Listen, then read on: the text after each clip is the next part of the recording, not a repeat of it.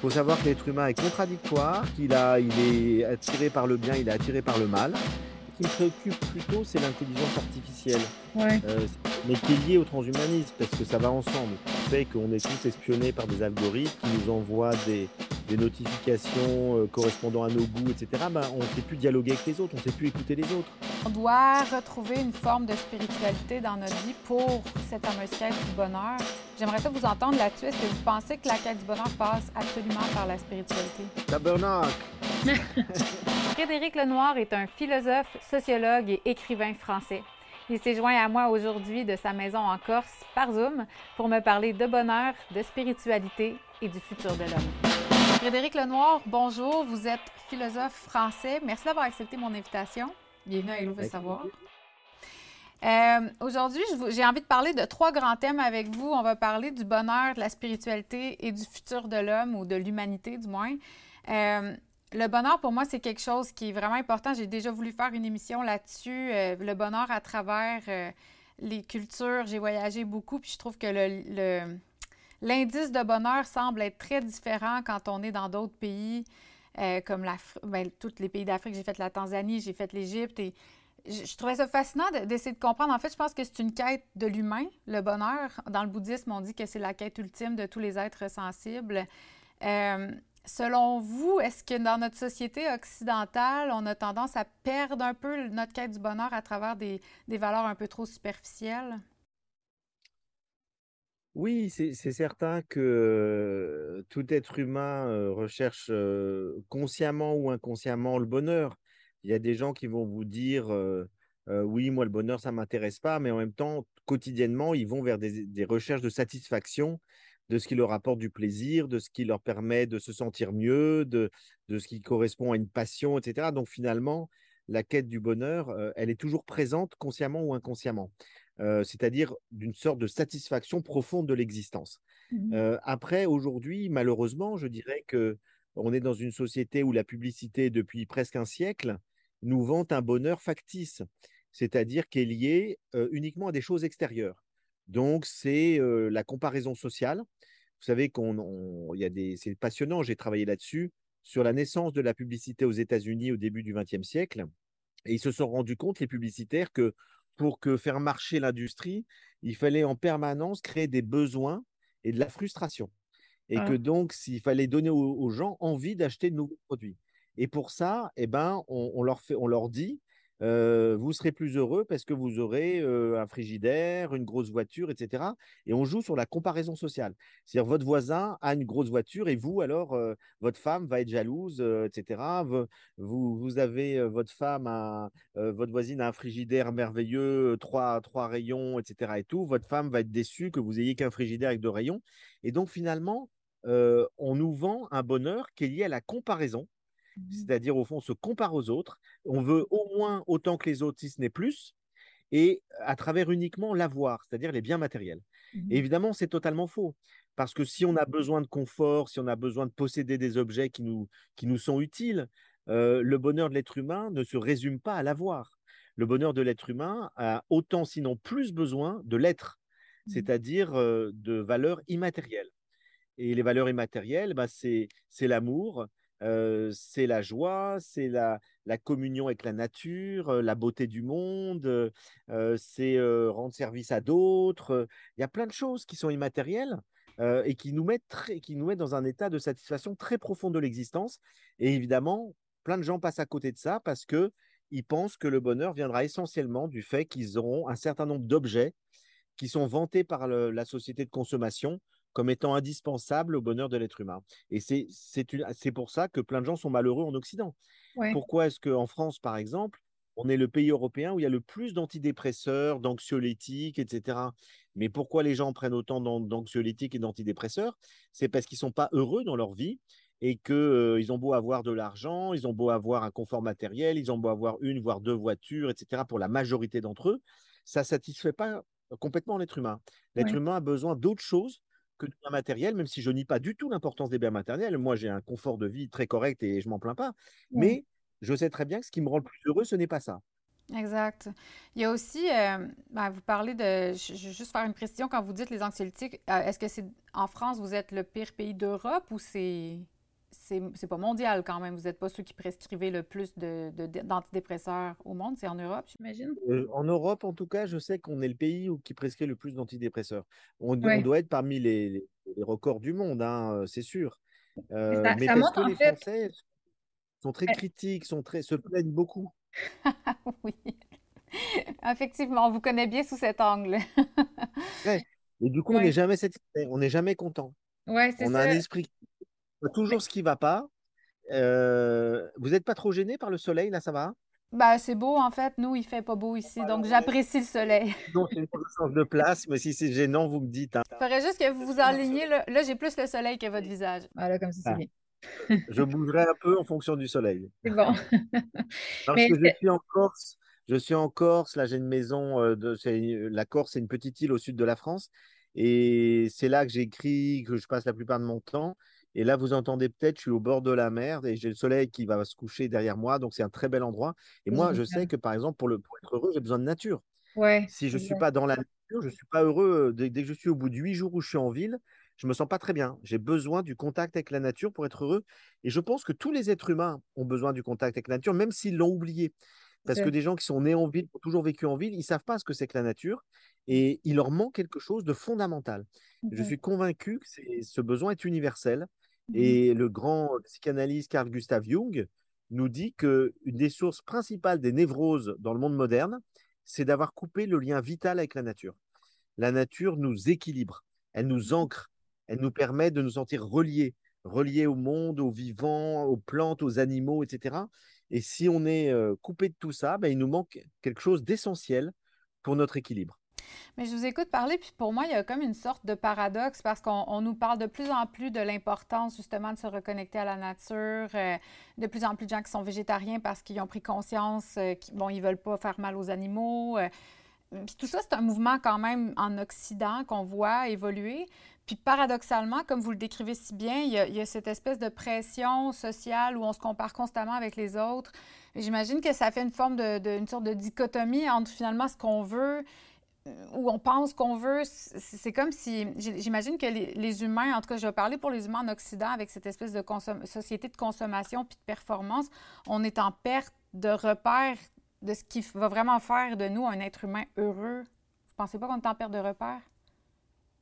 Oui, oui, certainement. Mais ce qu'on disait, c'est qu'on est en perte de repères et que du coup, on tâtonne et on cherche à trouver des équilibres parfois entre des choses contradictoires. Mais mmh ça, c'est le fond de l'être humain. L'être humain est fondamentalement paradoxal. Mmh. Euh, il veut quelque chose et son contraire. On aspire tous à l'amour, au lien, puis on aspire à la liberté, surtout qu'on n'empiète pas sur notre liberté. Euh, on a besoin de nature, mais on a besoin de ville. On a besoin de culture, on a besoin de cinéma, on a besoin d'aller de voir les autres. Puis en même temps, quand on est en ville, on se dit, oh là là, j'étouffe, j'ai besoin de nature. Donc, moi, j'assume complètement cette part paradoxale de l'être humain. Il faut juste trouver un équilibre de vie dans lequel on peut quand même euh, avoir suffisamment de temps, de moments où on va se ressourcer dans la nature. Et quand on vit en ville, c'est vrai que c'est plus difficile.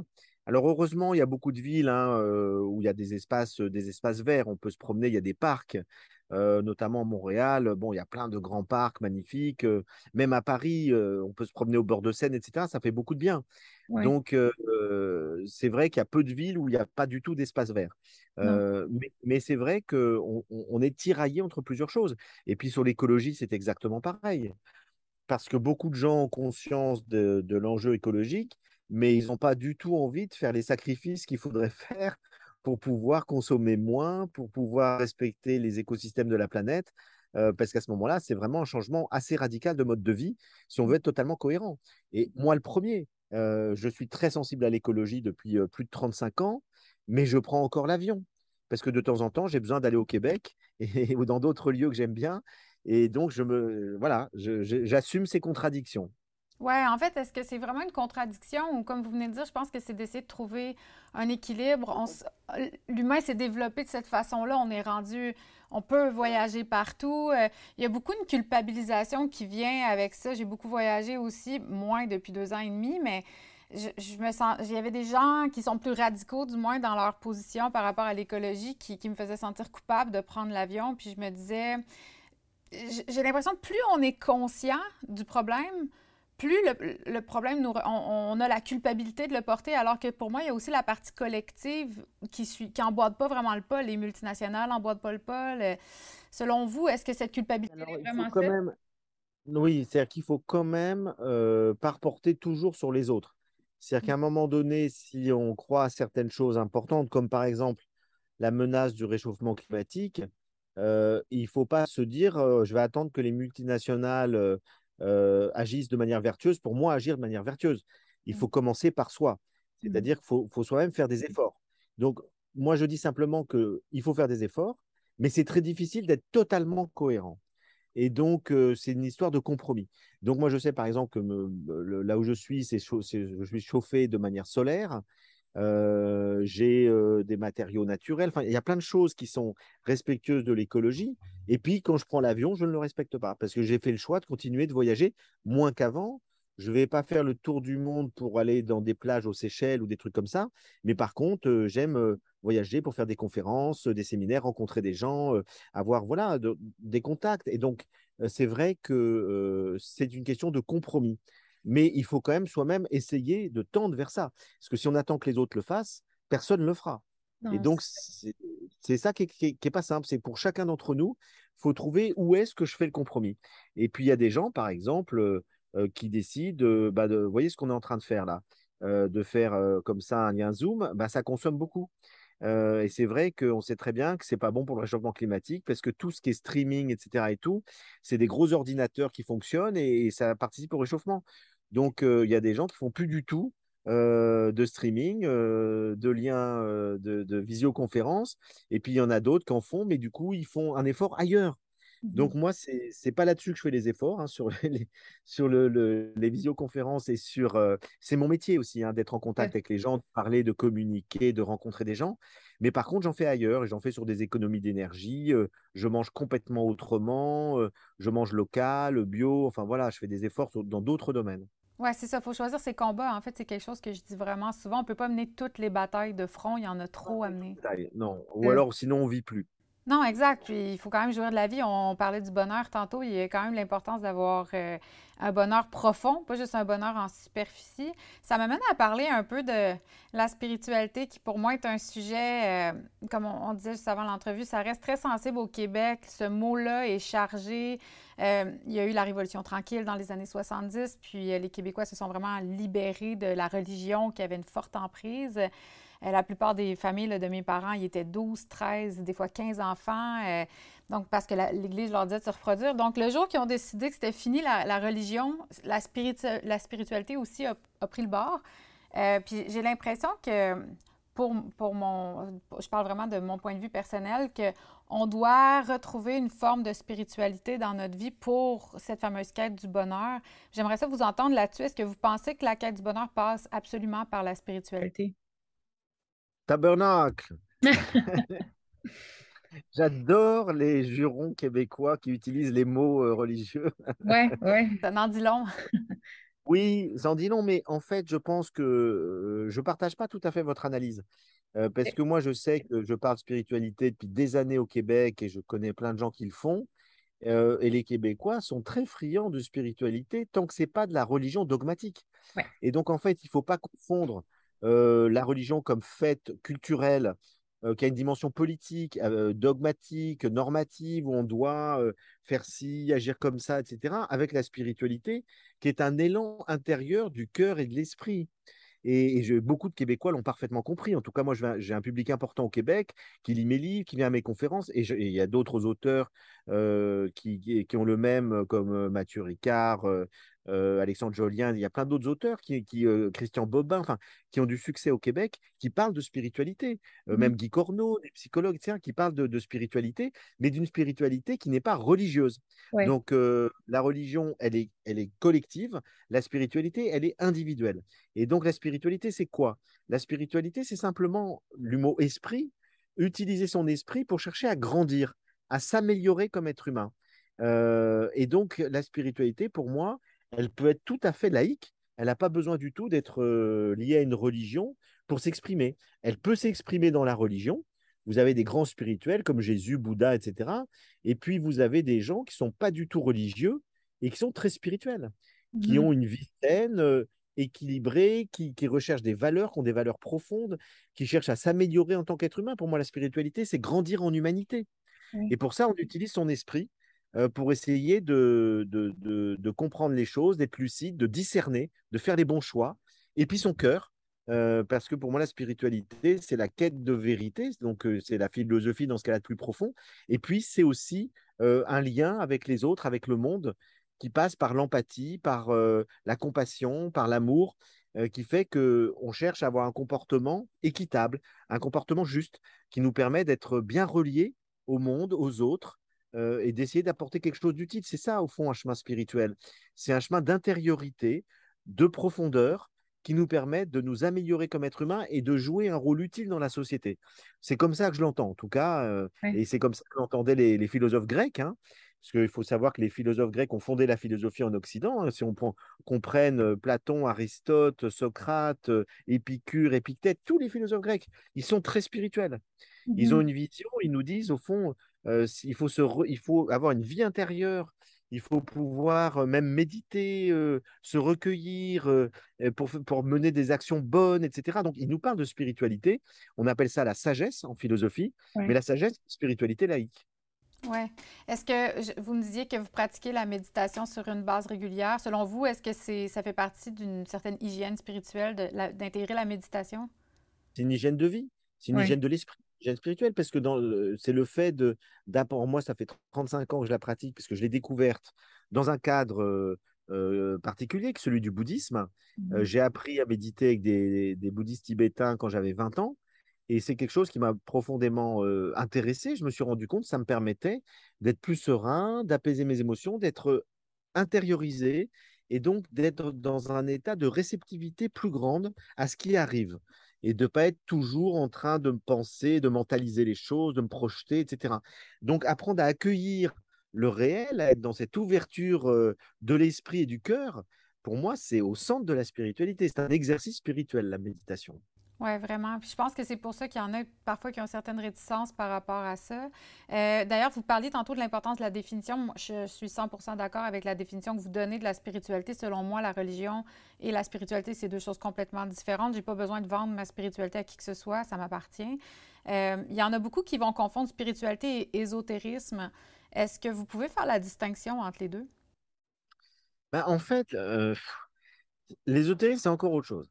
Mmh L'ésotérisme, c'est aussi une vision du monde, on va dire, qui est à la fois imprégnée de philosophie et de religion, dans lequel on considère que les symboles sont très importants, qu'on est relié à, la nature par un, un réseau d'interdépendance, de connexions mystérieuses, etc.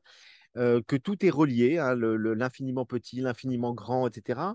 Et donc, ça donne une vision du monde qui est très profonde d'ailleurs, hein, auquel j'adhère en grande partie, mais qui a été, selon les écoles, selon les courants, est devenue un petit peu une espèce de gnose compliquée qui fait qu'on pense que c'est il y a que des initiés qui peuvent un peu comme dans les, la franc-maçonnerie etc qu'on peut connaître ces symboles ces secrets de la nature etc donc ça peut devenir une sorte de comment dire d'élitisme si vous voulez, euh, dans lequel on considère qu'on fait partie des gens euh, euh, très intelligents qui avons compris les mystères du monde. Et, ça existe depuis l'Antiquité. Hein. Déjà, dans les enseignements de Pythagore, il y avait des choses exotériques, c'est-à-dire destinées à tout le monde, et ésotériques dans lequel c'était qu'un cercle de disciples où il transmettait les secrets, les choses les plus profondes, les plus euh, bon. Et ça a continué à travers les sociétés secrètes, euh, les Rose-Croix, les francs-maçons, et encore aujourd'hui, vous avez un tas de sociétés secrètes. Bon, après, ça peut dériver vers une forme de sectarisme. Ça peut.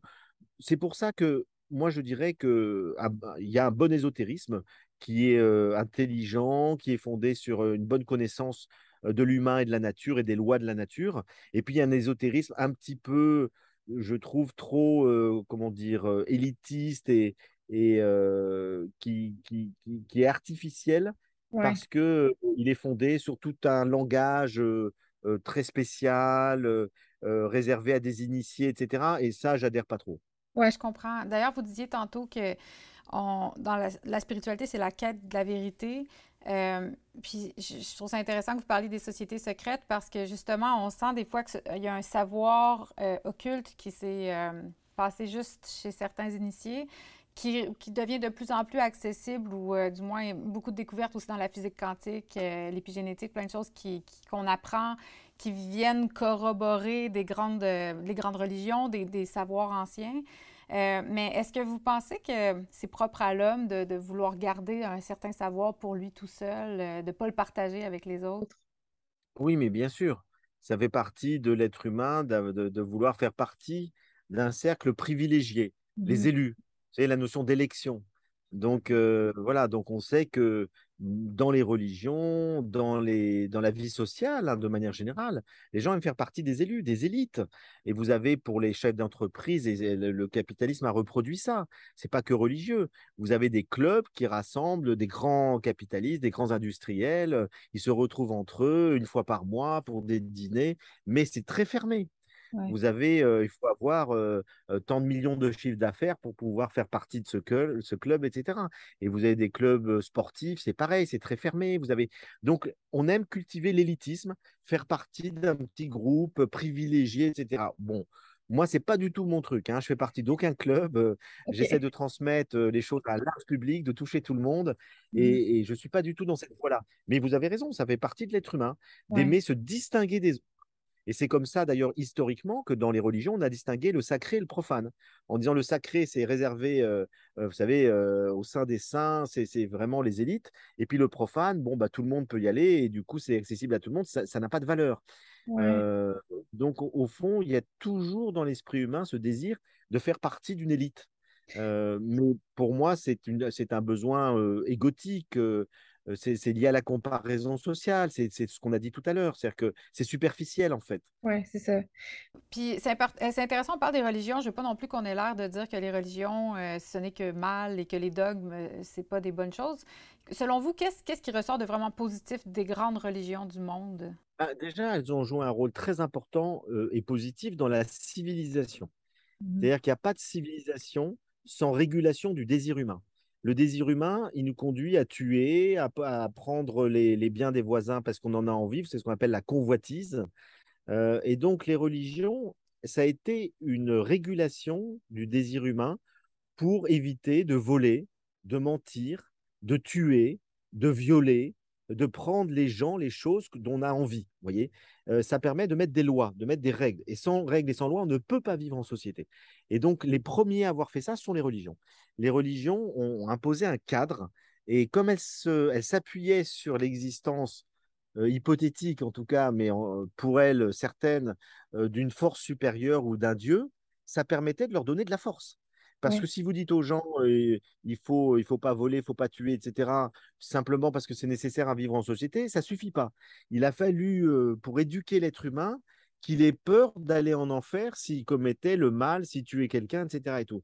Donc les religions ont permis, à cause de la peur d'un Dieu, d'un jugement supérieur, etc., d'avoir une morale.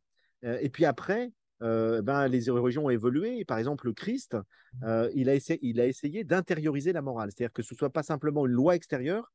Euh, et comme dit Spinoza, ce grand philosophe du XVIIe siècle, le Christ a inscrit la loi au fond de nos cœurs. Mmh. C'est-à-dire qu'il a voulu qu'on agisse bien, pas uniquement pour appliquer la loi extérieure, mais parce que on aime les autres. Et c'est par amour qu'on doit agir bien. C'est par compassion, c'est par empathie. Et c'est pas simplement parce qu'on a peur ou d'aller en enfer ou d'aller en prison. Et donc, il y a eu dans les courants religieux une évolution d'un certain nombre de grands spirituels qui nous ont dit, et le Bouddha, c'est exactement la même chose, ils nous ont dit, c'est pas par peur de mal se réincarner, d'aller en enfer et tout qu'il faut bien agir, mais simplement parce qu'on en comprend profondément la nécessité et parce qu'au fond de soi, on développe une forme d'altruisme qui fait qu'on découvre qu'il y a plus de joie à donner qu'à recevoir.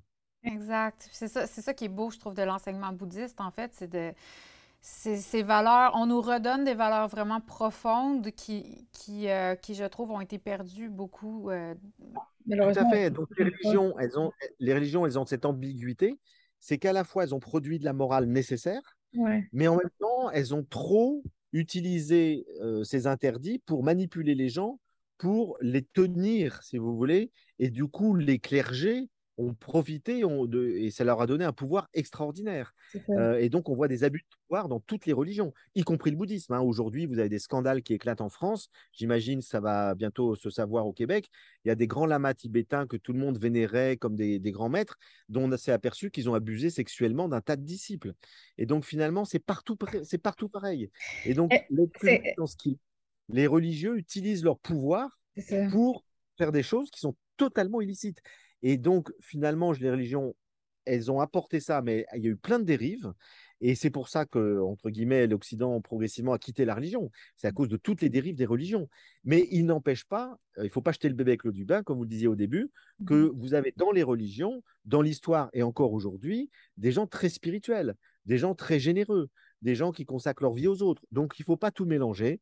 il faut savoir simplement que dans la religion, il y a, comme partout, comme partout, comme en politique, comme dans tous les domaines, il y a des gens bien et il y a des gens pas bien qui utilisent la religion à des fins personnelles.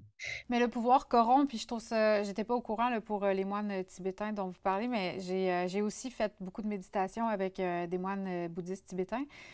Donc, je, me suis souvent dit, c'est drôle parce que ça, on en parle beaucoup des, des dérapages de l'Église catholique avec tous ces fameux abus sexuels. C'est plus, tout le monde le sait, c'est pas un secret de polichinelle. Mais on n'en parle pas chez les moines tibétains. Puis je me disais, pour moi, il y a quelque chose de contre-nature à réprimer totalement sa sexualité. Puis ça doit finir par se traduire en abus sexuel aussi. Euh, puis là, d'apprendre ce que vous me dites, ça me surprend comme pas, on dirait. Oui, oui, mais bien sûr. Euh, et ça, moi, je, ça fait 30 ans que je le dis, hein, qu'il ne faut pas idéaliser les Tibétains parce que c'est, ou les bouddhistes parce que c'est une religion exotique euh, qui vient d'Asie, euh, qui euh, qu'ils ont des têtes, ils ont un visage souvent rayonnant, etc. Mais en fait, non. Vous avez chez les maîtres bouddhistes, comme chez les, les prêtres catholiques, des gens très bien, très vertueux, généreux, cohérents entre ce qu'ils disent et ce qu'ils font, et des gens qui profitent de leur pouvoir spirituel et de l'impact qu'ils ont sur leurs adeptes pour en tirer des bénéfices ou matériels ou sexuels. Et on s'aperçoit que les bouddhistes, eh ben, vous avez une proportion non négligeable de pseudomètres euh, qui ont été adoubés par le Dalai Lama, etc. et tout, qui en fait se sont très très mal comportés. Et mmh. actuellement, il y a des actions en justice contre euh, plusieurs euh, pseudomètres. Alors, ce n'est pas la majorité, mais néanmoins, ce sont des brebis galeuses. Et donc, il faut toujours, face à un, entre guillemets, un maître spirituel, exercer son discernement. C'est n'est pas parce qu'il est bouddhiste ou juif ou etc. qu'il sera mieux que les autres. dans toutes les religions, vous pouvez avoir des abus de pouvoir c'est ça. Ben, en fait, dans, du moment qu'il y a du pouvoir, il y a des abus de pouvoir, pas juste dans les religions, on le voit beaucoup en politique aussi. L'argent, il y a des gens qui, cherchent à en avoir plus. Euh, et voilà, donc euh, il faut savoir que l'être humain, il ne faut pas idéaliser l'être humain. Non, c'est ça. Euh, Mais il ne faut pas le démoniser non plus. On va facilement là aussi, je trouve. Voilà, vous avez tout à fait raison. Il ne faut ni le diaboliser, ni le démoniser. Il faut savoir que l'être humain est contradictoire, qu'il a, il est attiré par le bien, il est attiré par le mal et que des gens peuvent faire beaucoup de bien, puis des fois faire quelque chose de très mal. Mmh euh, il ne faut pas après dire parce qu'ils ont fait quelque chose de très mal, on les diaboliser complètement. Euh, c'est vrai qu'il y a eu des gens euh, connus qui ont pu des fois avoir une dérive à un moment donné. Ça ne veut pas dire que tout ce qu'ils ont fait dans leur vie est mal, voyez? Donc là-dessus, je pense qu'il faut avoir toujours du discernement. Et, actuellement, je n'aime pas cette dérive où, où, c'est blanc ou noir, quoi. où les gens sont parfaits, où ils sont exécrables et, et dangereux, etc. Non, eh ben, il y, a des ambiguïtés, il y a des choses qu'il faut, des comportements qu'il faut condamner. Ça ne veut pas dire que les personnes sont intrinsèquement mauvaises. Euh, ils ont pu avoir des dérapages dans divers domaines, et puis des fois, ils ont le droit de changer, ils ont le droit de dire qu'ils regrettent, ça peut arriver.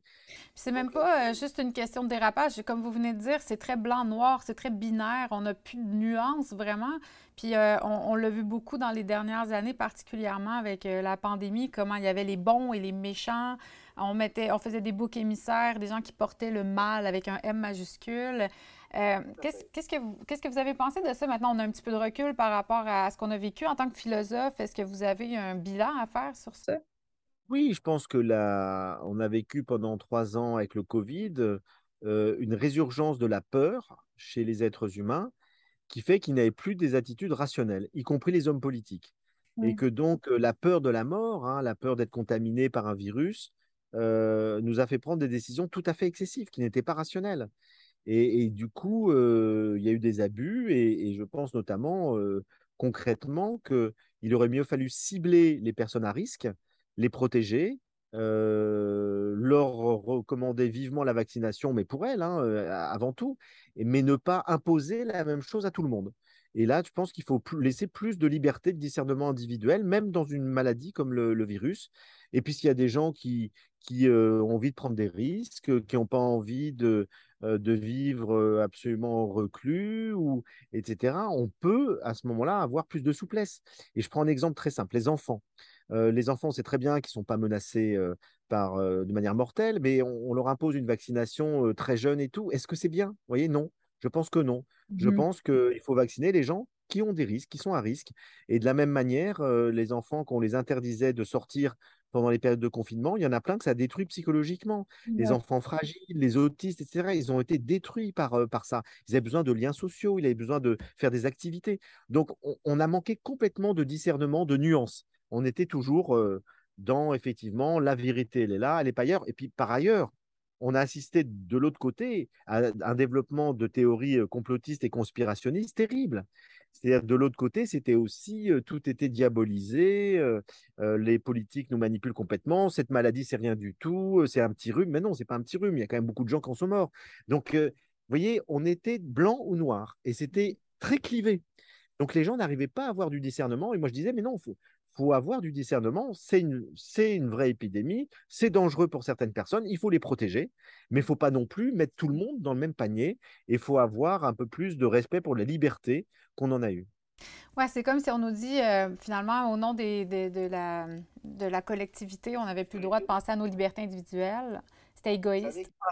C'est un équilibre à trouver entre la sécurité collective et les libertés individuelles. Et là, on a été trop loin dans la sécurité collective. C'est en train de revenir, je pense, en France, parce que ça a l'air un peu moins pire euh, par chez vous. Non, en France, c'est fini. Euh, là, les gens en ont marre. Donc, euh, on aura beaucoup de mal à leur imposer un nouveau confinement ou, ou non, je pense que là, le, gouvernement a compris que les gens en avaient ras-le-bol.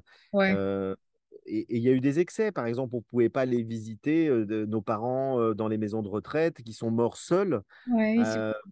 Alors qu'on pouvait prendre des protections. Enfin, vous voyez, il y a plein de choses qui ont été excessives. Donc, je pense qu'on va en tirer les leçons.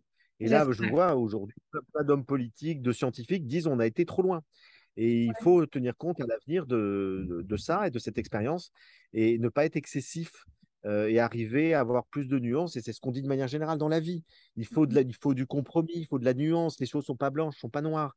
Alors, ça peut l'être. Il peut y avoir des moments, quand vous avez une épidémie de peste, euh, là, effectivement, il faut être radical, il faut, faut, faut, faut, rester chez soi. Faut... Mais ce n'était pas la peste non plus, vous voyez? Euh, tout le monde n'allait pas mourir du, virus, on le sait aujourd'hui.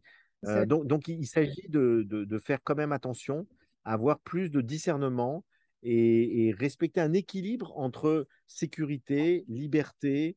tout ça est, un, est subtil. Hein. Je, je, jette la pierre non plus aux politiques parce que c'est très difficile de prendre des décisions il y aurait eu beaucoup plus de morts, on, les, aurait accusés de laxisme. Donc, vous voyez, c'est très compliqué.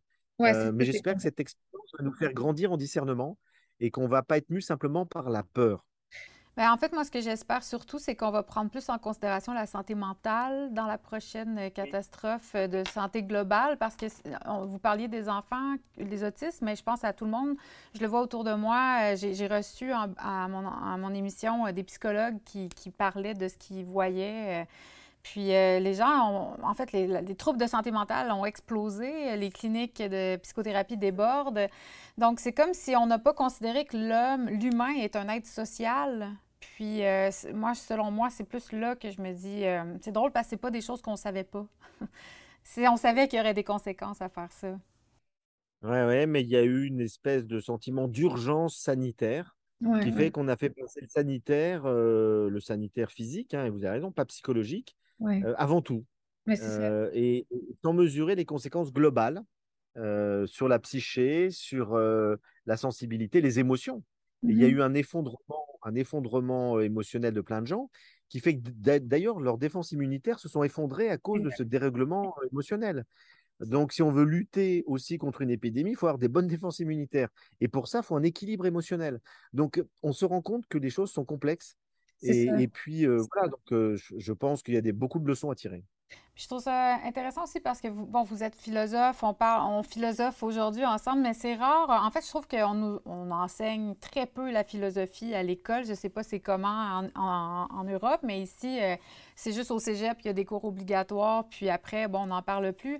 Mais on ne nous apprend pas vraiment à développer notre esprit critique, à avoir des discussions, à chacun s'amener dans des nuances, à avoir des débats. D'ailleurs, les débats au Québec, c'est extrêmement grave. Là, on n'est pas comme les Français. Euh, selon vous, qui êtes philosophe, justement, est-ce, qu'on, est-ce que ça manque pas, on ne devrait pas avoir plus de, philosophie dans notre vie? Alors, tout à fait d'accord avec vous. Je pense que la clé de tout, c'est que c'est l'éducation et que l'éducation passe par la philosophie qui nous apprend à discerner, à avoir un esprit critique, à rechercher la vérité et à mieux maîtriser ses émotions. Et donc finalement, c'est pour ça que j'ai créé une association qui s'appelle SEV, ça veut dire savoir-être et vivre ensemble, qui développe des ateliers de, philosophie avec les enfants dès l'école primaire. Et c'est présent au Canada depuis le début. Parce que dès que j'ai fondé, en 2016, j'ai fondé l'association SEV, euh, j'ai tout de suite été au Canada et c'était la première fondation que j'ai faite en dehors de la France. Aujourd'hui, il, y en a en Belgique, en Suisse, au Maroc, au Luxembourg, etc. Et donc, ça s'appelle SEV Formation Canada, dans lequel on forme des animateurs pendant euh, plusieurs week-ends qui ensuite vont faire des ateliers de philo dans les écoles. Et les résultats sont formidables. Parce qu'on voit que les écoles nous disent, mais c'est formidable, les enfants, ils, apprennent à s'écouter, à débattre de manière euh, rationnelle, euh, au-delà des émotions, des invectives, t'as tort, t'as raison, parce qu'on leur apprend à argumenter, euh, à développer ce qu'on appelle des habiletés de pensée, problématiser, argumenter, écouter l'autre, discerner. Et donc, j'invite tous ceux des auditeurs qui s'intéressent de regarder SEVE, S-E-V-E, mmh Canada, et vous aurez accès au lien, à un lien Internet qui vous amènera sur la possibilité de faire des formations pour être animateur ou si vous êtes dans une école, de faire venir des animateurs dans votre école.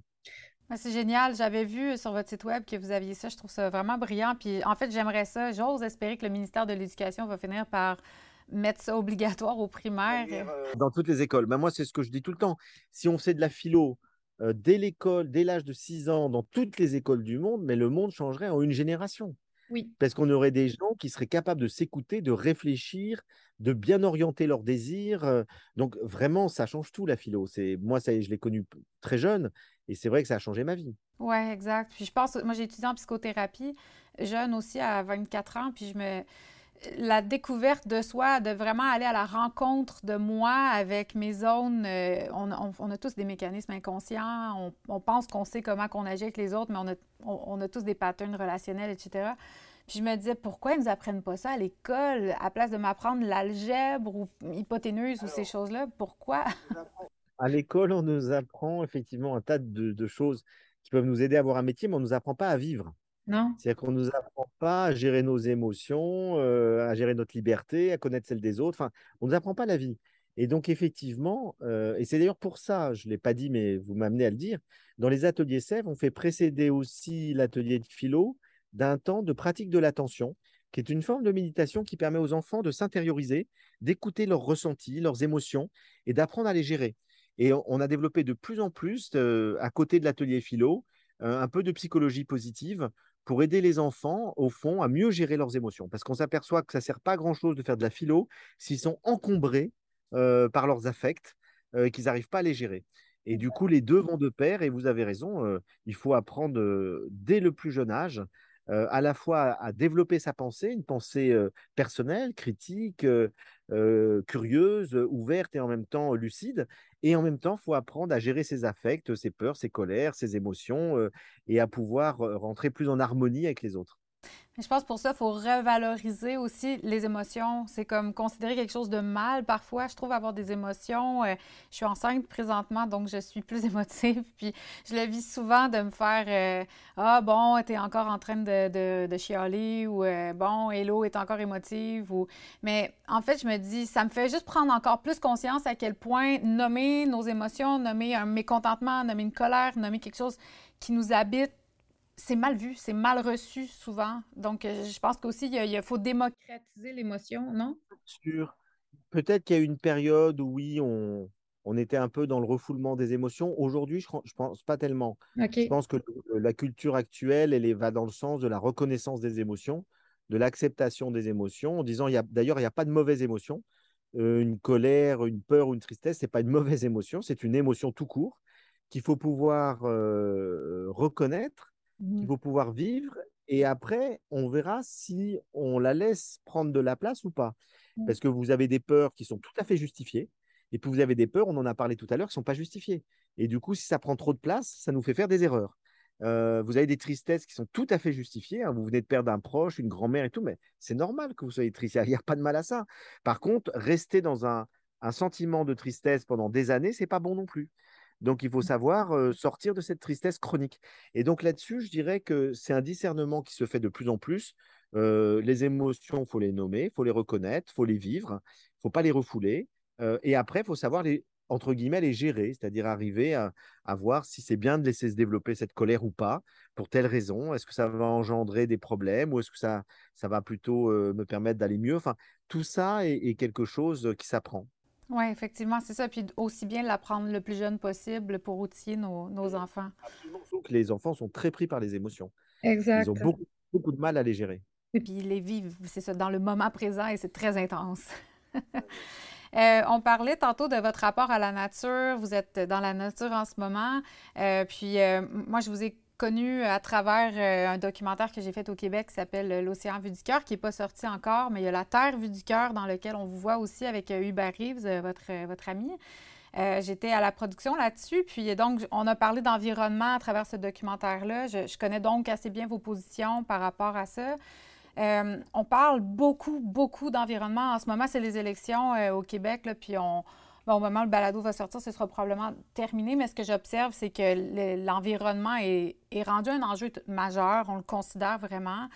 Euh, est-ce que, est-ce que selon vous, ben, j'aimerais savoir un peu comment vous voyez le futur de l'homme. Il, y a quelque chose de tellement alarmiste quand on nous parle de notre futur. Il y a tellement de monde même qui, qui me disent Ah ouais, t'es enceinte, t'as décidé d'avoir des enfants. tout le monde s'attend à ce que le monde s'effondre demain matin. Euh, je me fais même un peu juger. Parfois, je le sens d'avoir décidé de faire des enfants. Euh, qu'est-ce que vous pensez du futur de l'homme? J'en sais rien. C'est-à-dire que là-dessus, je ne suis pas prophète. Donc, je ne sais absolument pas ce que va devenir l'humanité. Euh, la seule chose qu'on peut savoir avec certitude, bah, c'est les, données scientifiques qui nous permettent de, savoir que quand même on est mal barré au niveau écologique et qu'il euh, y a beaucoup, beaucoup de choses, d'indices. on le voit, le réchauffement est très net. Euh, moi, je suis ici en Corse. Il n'y a jamais eu des températures pareilles depuis plus d'un siècle. Il n'y a plus d'eau, etc. Donc là, de mémoire d'homme, on vit des choses qu'on n'a pas vécues. Donc mmh. c'est certain qu'on est devant une transformation du climat extrêmement préoccupante. Euh, il y a de quoi être inquiet, tout à fait. Euh, après, moi, je dis, face à ça, bah, il faut faire ce qu'on peut, il faut agir. Il euh, faut chacun, voilà, autant qu'il peut, faire ce qu'il peut avec des compromis dont on a parlé tout à l'heure. Et en même temps, il faut continuer de vivre. C'est-à-dire qu'on ne va pas effectivement être dans une espèce de sidération en disant, puisque il y a une menace pareille, bah, je vais arrêter de faire des enfants, je vais arrêter de, je vais arrêter de vivre, je vais arrêter de voyager, je vais arrêter, je vais plus rien, je vais attendre la fin du monde. Non, il faut continuer de vivre en essayant de, modifier progressivement nos modes de vie, puis on verra bien ce qui arrivera. Et mmh là-dessus, je pense que rien ne permet de savoir avec certitude ce qui arrivera. en faisant beaucoup d'efforts, on va peut-être ralentir l'effet du réchauffement. et puis, on va peut-être inventer des. Je crois beaucoup à l'innovation. Euh, on va peut-être inventer des nouvelles technologies euh, non polluantes. Euh, peut-être qu'on remplacera d'ici 20 ans toutes les énergies fossiles par l'eau de mer, par l'air, etc. Et tout. Donc, on sait que là-dessus, il y a des, énormes recherches à faire qu'on est en train de commencer à faire. Mais d'ailleurs, il y a même des découvertes qui ont été faites il y a très longtemps qu'on avait mis de côté parce que ça gênait les, lobbies du pétrole, et, etc. Mais aujourd'hui, voilà, on se dit, on n'a plus le choix. Il faut vraiment aller vers ce qui euh, ne, évite le réchauffement climatique. Euh, et puis, il y a toutes les menaces qui pèsent, euh, militaires. Moi, je m'inquiète aussi de, ce regain de violence dans le monde et de l'impérialisme qu'on on croyait avoir, en avoir fini avec le colonialisme et l'impérialisme. Et puis, on voit que les grandes puissances comme la Russie, la Chine, etc., reviennent en plein dedans. Donc là, on est sur quand même un monde complexe, plein de dangers, mais je dis, encore une fois, il faut prendre les choses avec, un certain recul, un certain détachement. Parce que sinon, on ne vit plus.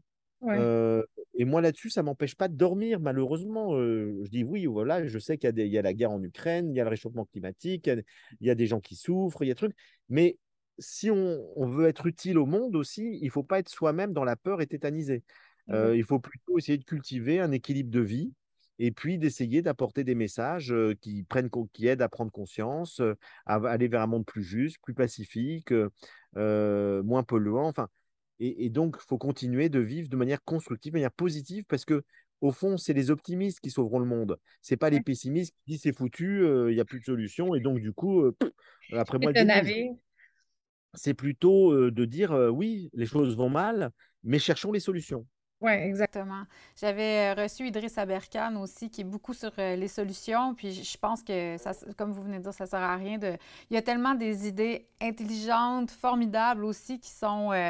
il y a Gunther Poli qui amène plein, plein de. Quand je me suis mis à regarder là-dedans, il y a un monde là, de, de, gens qui arrivent avec plein de solutions tellement ingénieuses qu'on n'entend pas parler, mais on continue toujours de nous parler plus des trucs extrêmement négatifs, ce qui n'aide pas forcément à se faire un peu d'espoir pour le futur.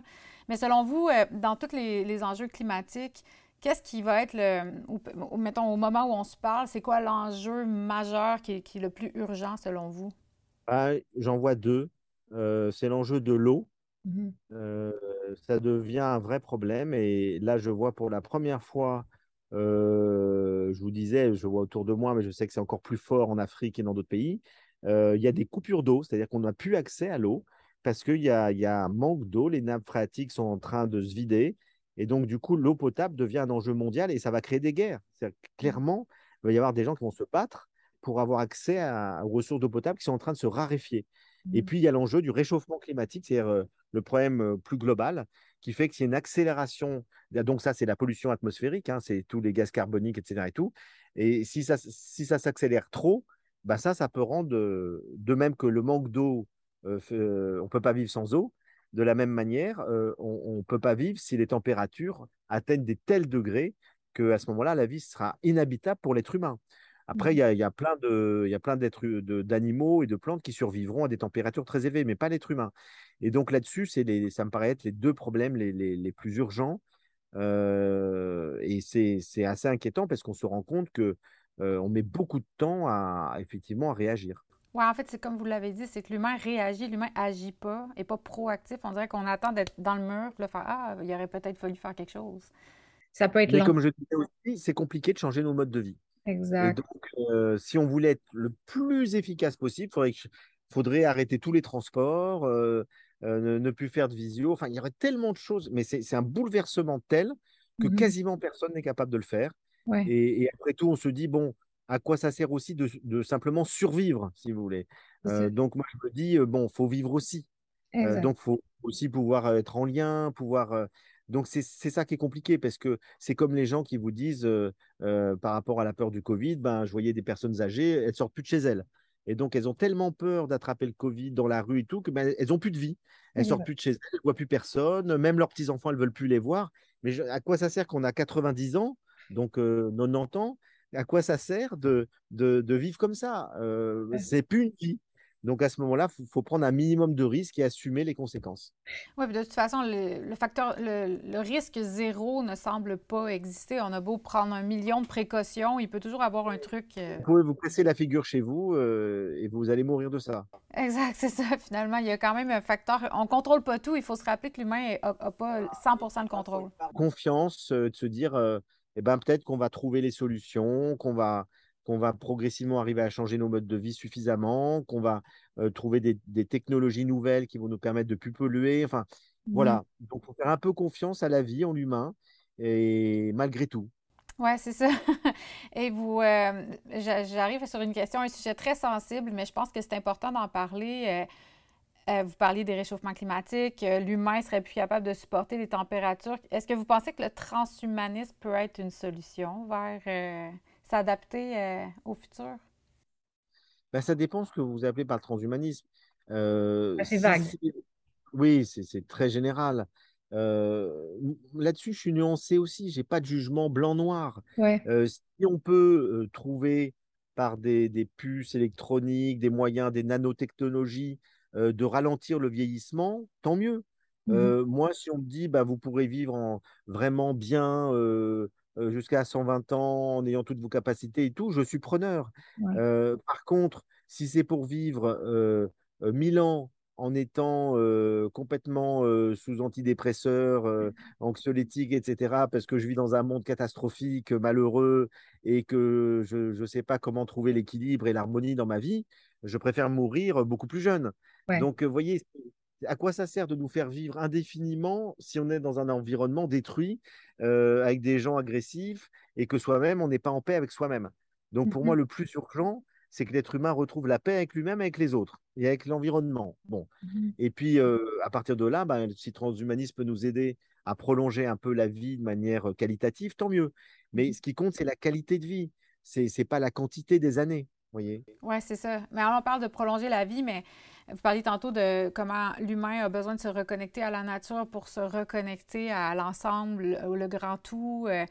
Et puis parfois, quand j'entends des, discours transhumanistes, puis j'essaie d'être nuancée dans tout aussi, donc je, vous suis là-dedans, mais euh, j'essaie de voir en quoi ça. Je trouve qu'il y a des zones où ça semble dénaturé, là, mais ça nous déconnecte justement de, la nature, ça nous déconnecte de notre lien profond à la Terre.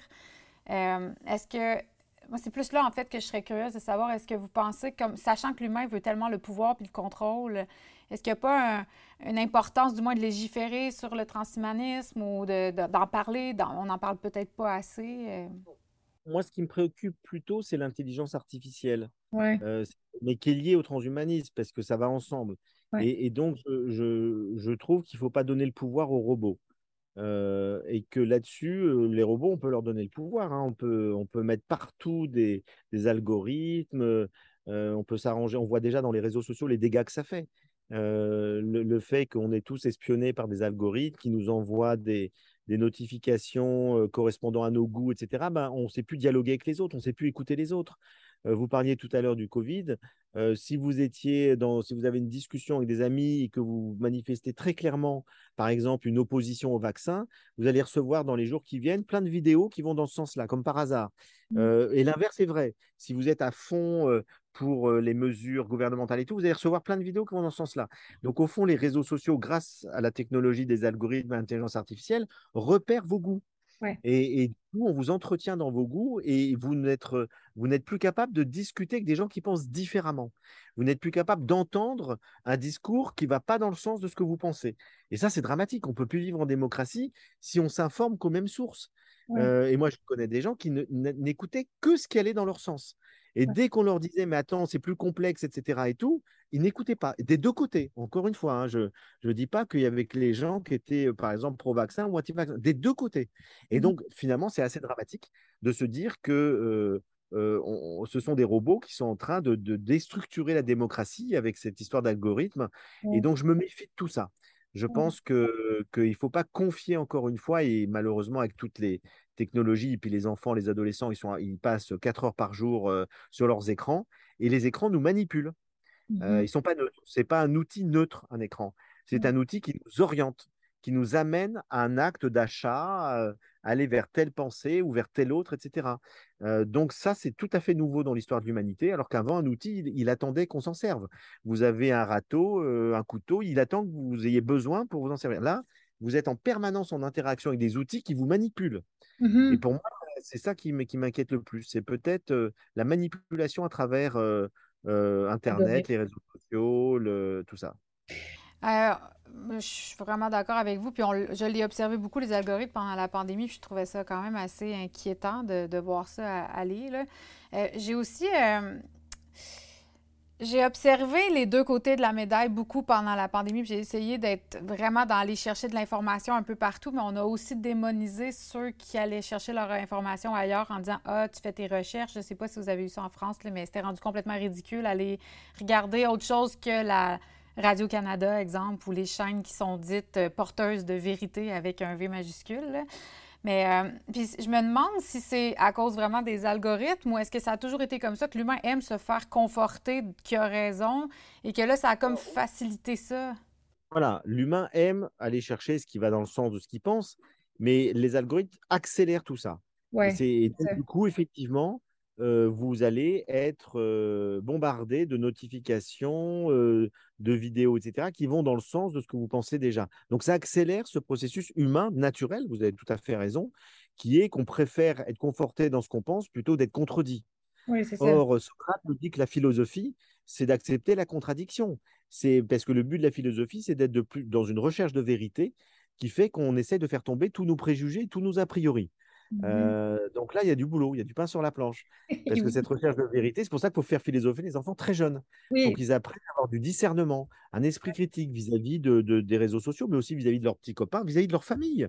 Même quand la famille dit la vérité, c'est ça, quand vous avez raison, les journaux officiels vous disent la vérité, c'est ça, être capable d'avoir du discernement. Mais il ne faut pas tomber dans l'excès inverse. De tout remettre en question. Tout ce qui est officiel, tout ce qui vient des institutions, tout ce qui vient des médias, des grands médias, c'est faux.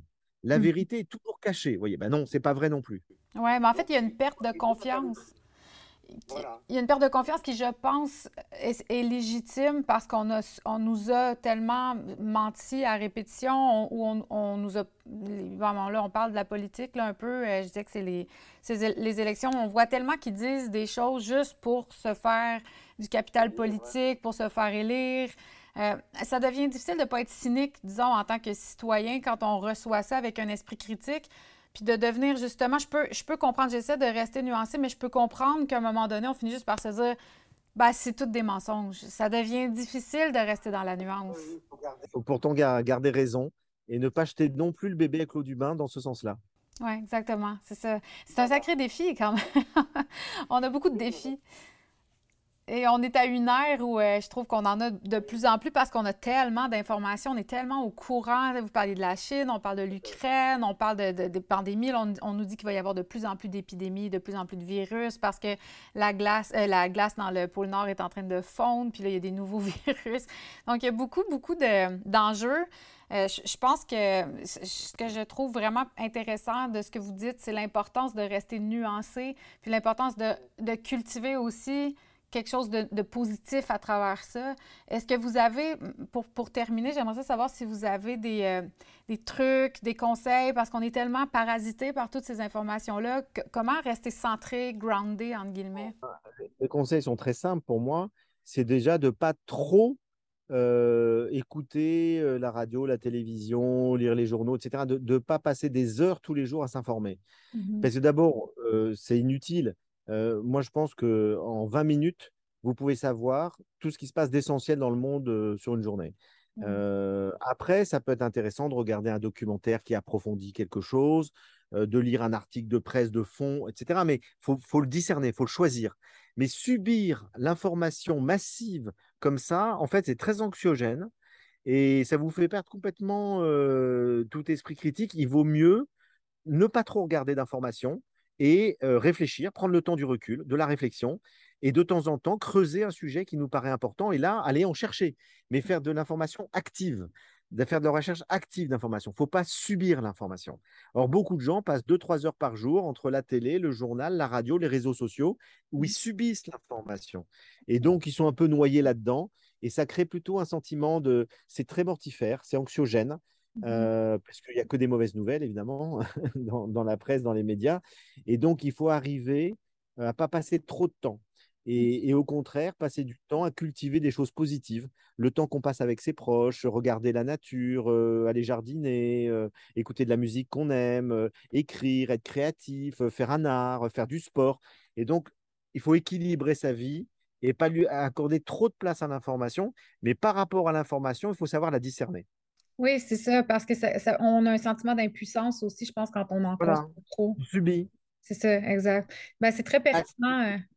Oui, qu'est-ce que vous avez dit? Il faut être actif.